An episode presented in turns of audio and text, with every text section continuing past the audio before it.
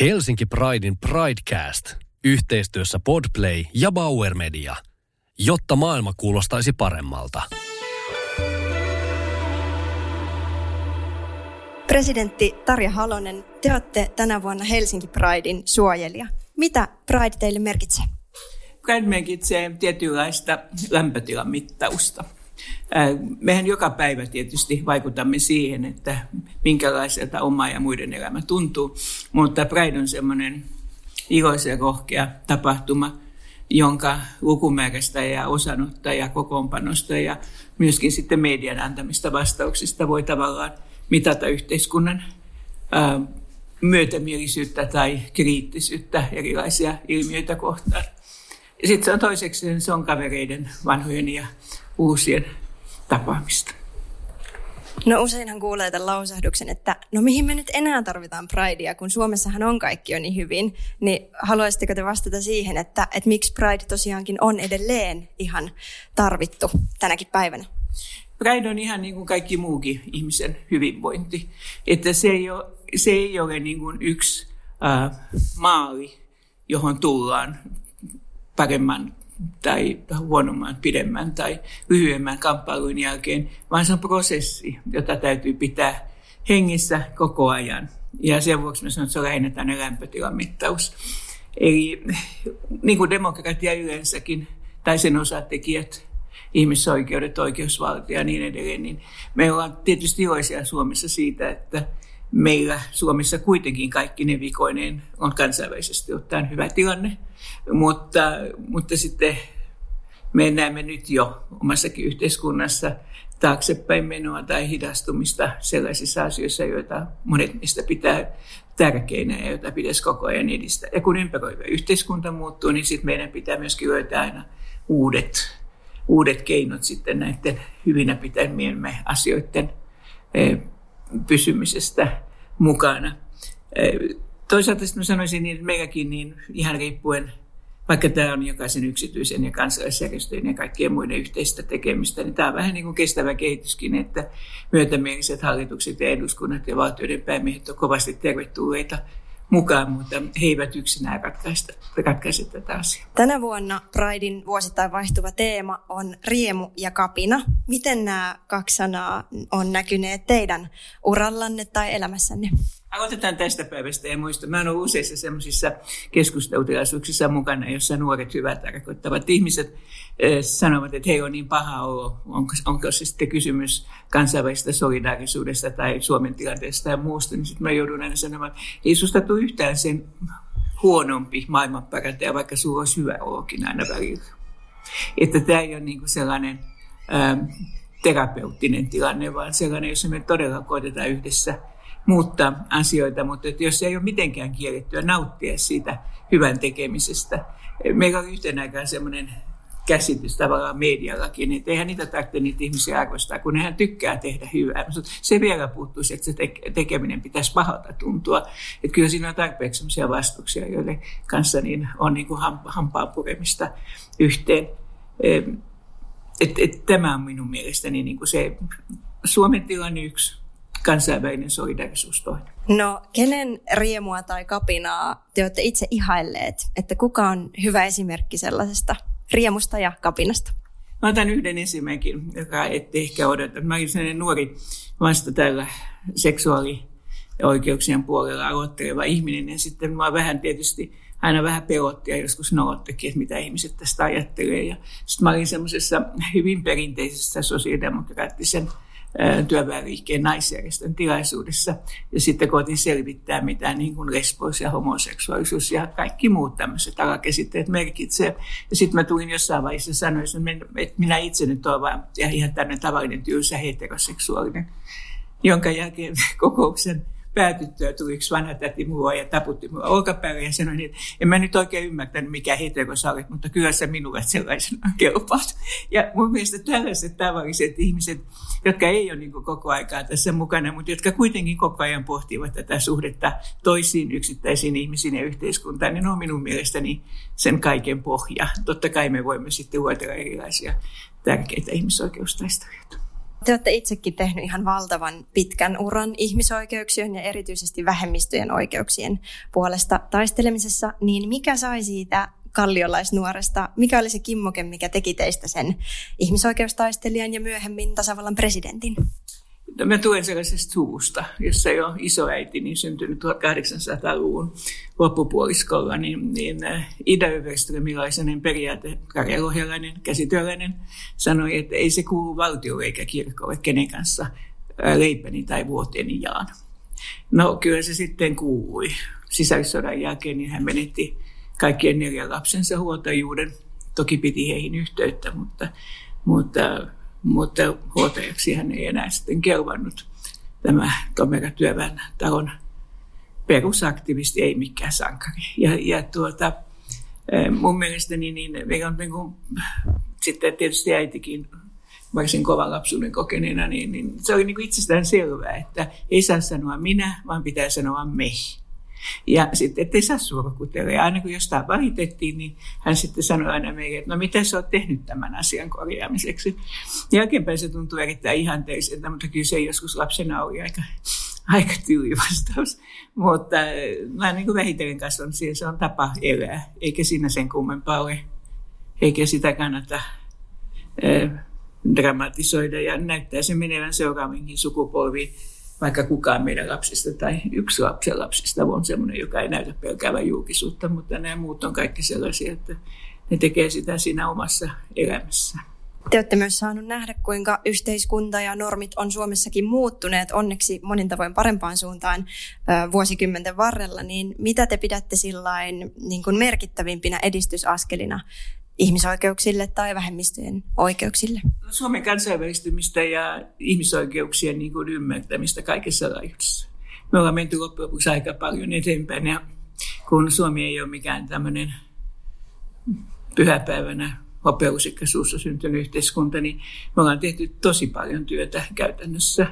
Ja meillä on vieläkin sellaisia eh, ilmiöitä yhteiskunnassa, jotka on ehkä niin kuin rankempia kuin eräissä muissa – ja, ja esimerkiksi tämä fyysinen väkivalta, niin se ilmenee sekä miesten välisenä, mutta myös perheväkivaltana ja tällaisena. Ja me tehdään kovasti töitä niiden kanssa, niin mä olen erittäin iloinen siitä, että me uskalletaan tänä päivänä, me puhumme niistä avoimemmin, eikä sitä heti pidetä epäisänmaallisena toimintana.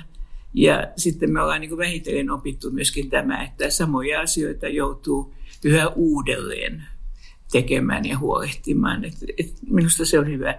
Sitten joskus tämä kärsivällisyys tahtoo nykyajan ihmisiltä loppua. Ja sitten mä aina koitan sanoa sitä, että 1969 musta on tuli Suomen, tuli Suomen yliopistokuntien liiton sosiaalisihteeri ja silloin mä törmäsin vähän laajemmalti tähän seksuaalisen identiteettiin ja kaikki mitä se piti sisällä. Ja se on sitten ottanut sen puolen vuosisataa, että nämä asiat on noin suurpiirteisesti korjattu. Ja vieläkin on kysymyksiä niin kuin transihmisten ja eräiden muidenkin kohdalla. Mutta tuota, kaiken kaikkiaan niin ehkä kaikkien kannattaisi tutustua historiaan ja pitää se mielessä ihan senkin takia, että näkee, mikä on se suhde aina nykyaikaan. Mutta sitten toinen asia, että mä väitän, että me jo ikääntyneet ikäpolvet, kaikki tässä ikääntyy, mutta, mutta ne ei ole ikääntyneet, niin meidänkin kannattaisi uskaltaa kertoa siitä, miten asiat on muuttuneet, koska siihen tulee se enempi henkilökohtainen, perhekohtainen näkökulma, jota ei sitten aina tule ajateltua sen lättyä paistavan mummin elämästä. Niin, te tuossa itsekin sanoitte, että tosiaan jotkut muutokset on vaatineet kymmeniä vuosia. Niin miten sellaiseen löytää voimaa ja jaksamista taistella niiden asioiden puolesta ne kaikki vuodet, kun tavallaan ne voitot, mitä sieltä sitten erävoitot tulee, niin ne ei ole nopeita voittoja. Ja siinä matkan varrelle voi tulla montakin takapakkia ja välillä laki menee tavallaan taaksepäinkin, että jotkut oikeudet, mitä on jo saavutettu, niin sitten näyttääkin, että maailmalle ne ottaa taas vähän takapakkia. Niin tota, miten siihen löytyy sitten voimaa ja semmoista kestävyyttä siihen taisteluun? Mä oon usein sanonut, kun tätä on kysytty, mä sanon, että joka aamu on aina armo uusi, niin kuin Matti Utter sanoi. Matti Utter sanoi aikoinaan jo uskonpuhdistuksen aikana. Mutta sitten kyllä on myönnettävä, että iltasi voi olla aina joskus vähän uskokovilla. Et, et siinä mielessä se on ihan inhimillistä, mutta se, ettei tee asioita yksin. Niin se on yksi vastaus tähän, että pitää olla samanmielisten kanssa. Ja tässä nyt tulee tilaisuus tämmöiseen vähän tätimäisenkin ojentamisen, että ei ihan toista samanlaista ihmistä löydy, ei rakkaudessa eikä yhteiskuntatoiminnassa. Että siinä pitää olla armollinen sekä itselleen että muille. Ja, ja semmoinen niin hyvin tarkka ystävien seurominen ja yhteistyökumppaneiden seurominen, niin siinä on huonot puolensa. Ja mä luen, että Prideinkin puitteissa on nyt sitten koettu juuri tämä, että missä on se raja ja mitä pitäisi tehdä ja millä tavalla ymmärtää nämä, nämä tota, yhteistyön rajat. Mutta siinä on aika vaikea toisen mennä neuvomaan, että ajassa ja, ja olosuhteissa se aina sitten riippuu, mutta sen takia mä nyt olen mukana Prideissa suojelijana, että minusta on, on just taas yksi tämmöinen tilanne, jossa joudutaan miettimään näitä asioita. No nykypäivänä puhutaan paljon siitä, että vähemmistöillä ei ehkä vieläkään ole sellaisia esikuvia, mitkä näyttäisi, että, että mitä kaikkea heistä voisi tulla. Niin kuin esimerkiksi nyt naisilla alkaa ehkä olla. Ja, ja mä muistan, että silloin kun mä oon itse ollut lapsi, niin te olette ollut presidenttinä ja te olette ollut se esikuva, että tytöistä voi tulla vaikka presidentti, eli käytännössä mitä vaan.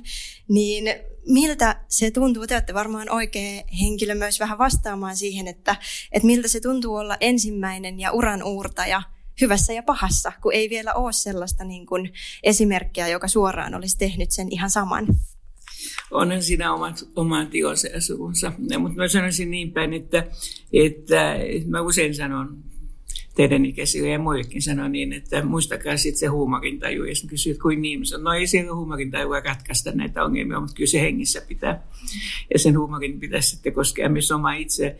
Mä myönnän, että nykyisenä sosiaalisen median aikakautena, niin kyllä minultakin huumorintaju on aina välillä kadonnut kankkuan kaivon, koska ne ihmiset on niin, kuin niin tietoisen ilkeitä, että että siitä sitten seurauksena on se, että esimerkiksi politiikassa täyspäiväisesti olevat ihmiset, niin niitä urat lyhenee siitä tulee niin kiivasta, hektistä, että, että ne ei tunnu kukaan oikein, tai hyvin harva kestää sitä sit pitkään. Että kun me itse ajattelen, että mä tehnyt yli puoli vuosisataa tätä työtä, niin sitten on toinen, toinen asia, että ihmisen elämässä, kun se on se yksi ainoa elämä, mitä jaetaan, niin siinä on erilaisia vaiheita. On aikoja, jolloin on pieniä lapsia, tai on aikoja, jossa parisuhde on tärkeä, tai on aikoja, jossa se parisuhde kipuilee ja kaikkea tällaista, tai sitä, että pitää valmistautua ammattiin ja muuta. Ja sitten siinäkin kannattaa olla sitten paitsi järkevän ja armollinen, että, että ne ajat, jolloin ehtii tekemään eri mallisia yhteistyötä, niin, niin se, se vaihtelee ja, ja, ja eikä koeta sitten mennä yli omien voimavarojensa. Ihmisiä tässä kaikki on. Muistatteko te vielä sitä aikaa, kun te sitten lähditte Suomen ensimmäiseksi naispuoliseksi presidentiksi, niin minkälaista se, koitteko te, että te saitte erilaisen vastaanoton kuin mitä vaikka aikaisemmat miespuoliset oli saanut, tai oliko vastassa jotain sellaisia lasikattoja, mitä piti silloin murtaa? No, mä oon ollut ensimmäinen naispuolinen ammattiyhdistysjuristi, ja sitten mä oon ollut ensimmäinen poliittinen naispuolinen oikeusministeri. Sitten sosiaaliministeri oli tyypillistä naisille, mutta sitten taas ulkoministerinä on ensimmäinen ja nyt vasta ulkoministeri Valtonen on mun jälkeen, siis neljännesvuosista myöhemmin seuraava naispuolinen ulkoministeri. Että ei se presidenttinä ensimmäinen oleminen, ei se ollut ainutlaatuinen kokemus siinä mielessä, että näitä oli ollut. Mä en ole koskaan ottanut sitä niin tietoisena lasikaton rikkomisena, vaan sitten vaan todennut, että taisi mennä lasikatto. Mutta, mutta toisaalta pidän hyvin tärkeänä sitä, että siitä tulee sitä reiästä pitää muiden tulla. Ei, se osoittaa ehkä henkilökohtaista rohkeutta mennä vaikka minkälaisesta paikasta läpi, mutta yhteiskuntaa muuttaa kuitenkin sit suuremmalti vasta se, että siitä tulee tavallinen normi, että näin voi tapahtua. Ja olen joskus kysynyt kansainvälisissä tilaisuuksissa, että onko teillä mies vai naispuolinen hammaslääkäri. Ihmiset jää miettimään, ei, sitä, ei se ole tärkeää, vaan se, että te ette ole ehkä huomannut sitä, että kumpi se on. Ja, ja niin sen pitäisi olla politiikassakin. Ehkä jonain päivänä tulevaisuudessa on. Mutta tuota, me en ollut suunniteltu lainkaan presidentiksi tuo, mutta kun presidentti Ahtisaari kieltäytyi, kieltäytyi yrittämästä toiselle kaudelle. Ja kun Elisabeth Rehn on jo tarjonnut varsin, varsin niin kuin tasa-arvoisen tai yhtä vahvan on komponentin, niin, niin kyllä sitten ihmisillä on sellainen tunne hyvin laajasti, etenkin naisilla, mutta osalla miehistäkin, että voitaisiin koettaa naispresidenttiä. Ja silloin kun itse asetuin ehdolle sitten meillä oli puolueessa siihen suuri innostus, niin silloin oli itse asiassa, me otin Esko Aho ja tytöt. Eli me otin kaikki muut ehdokkaat, jotka siinä oli siinä kamppailussa, niin oli jo naisia. Että tässä mielessä niin se on yhden ilmiön ilmentymä. No mulla on vielä yksi kysymys ja se on, että mitä te sanoisitte nuorelle itsellenne? Mä mietin, mua aina naurattaa tämä kysymys. En mä sanoisi sille yhtään mitään, mutta tuota, mä sanoin sitä hyvän esimerkin, kun oman tyttäreni oli, lähti Iraniin, Iraniin tuota, tällaiseksi YK tai UNHCR-harjoittelijaksi. Ja, ja sitten se oli erittäin paha aikaa tämä Iranissa oli Ahmadinejad ja meillä oli, mä presidentti ja se piti pitää koko juttu salassa, ettei kidnappausvaara olisi lisääntynyt. Ja, ja sitten mä sanoinkin hänelle, että mä en voi edes tulla katsomaan sua, jos, kun sä oot siellä, että meillä on kielto vierailla. Niin tyttäreni oli silloin semmoinen 30 niin otti sen niin kuin hyvin rauhallisesti. Ja se olisi mulle, muistit sä kysyä mummilta, kun sä kävit Pinochetin Chiilessä, että mitä mieltä hän oli? Mä sanoin, että no ei tainnut ehtiä kysymään. Eli kyllä te kaikki teette sitten niin kuin omat ratkaisunne. Oman aikani nuori olisin ehkä sanonut, että on rohkeampia ja uskalla. Nykynuorille sanoisin sen, että kannattaa aina arvioida se riski ja sitten se mahdollinen hyvä, mikä siitä voi tulla, että, että ne on jollakin lailla tasapainossa. Ihmisillä on kuitenkin vain yksi elämä, mutta tästä vaan reippaasti kohden seuraavia pride-juhlia.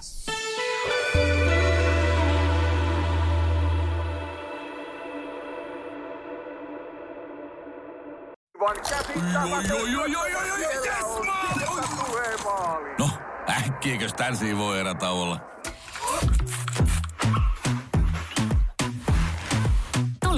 Sellaisena kuin olet, sellaiseen kotiin kuin se on. Kiilto.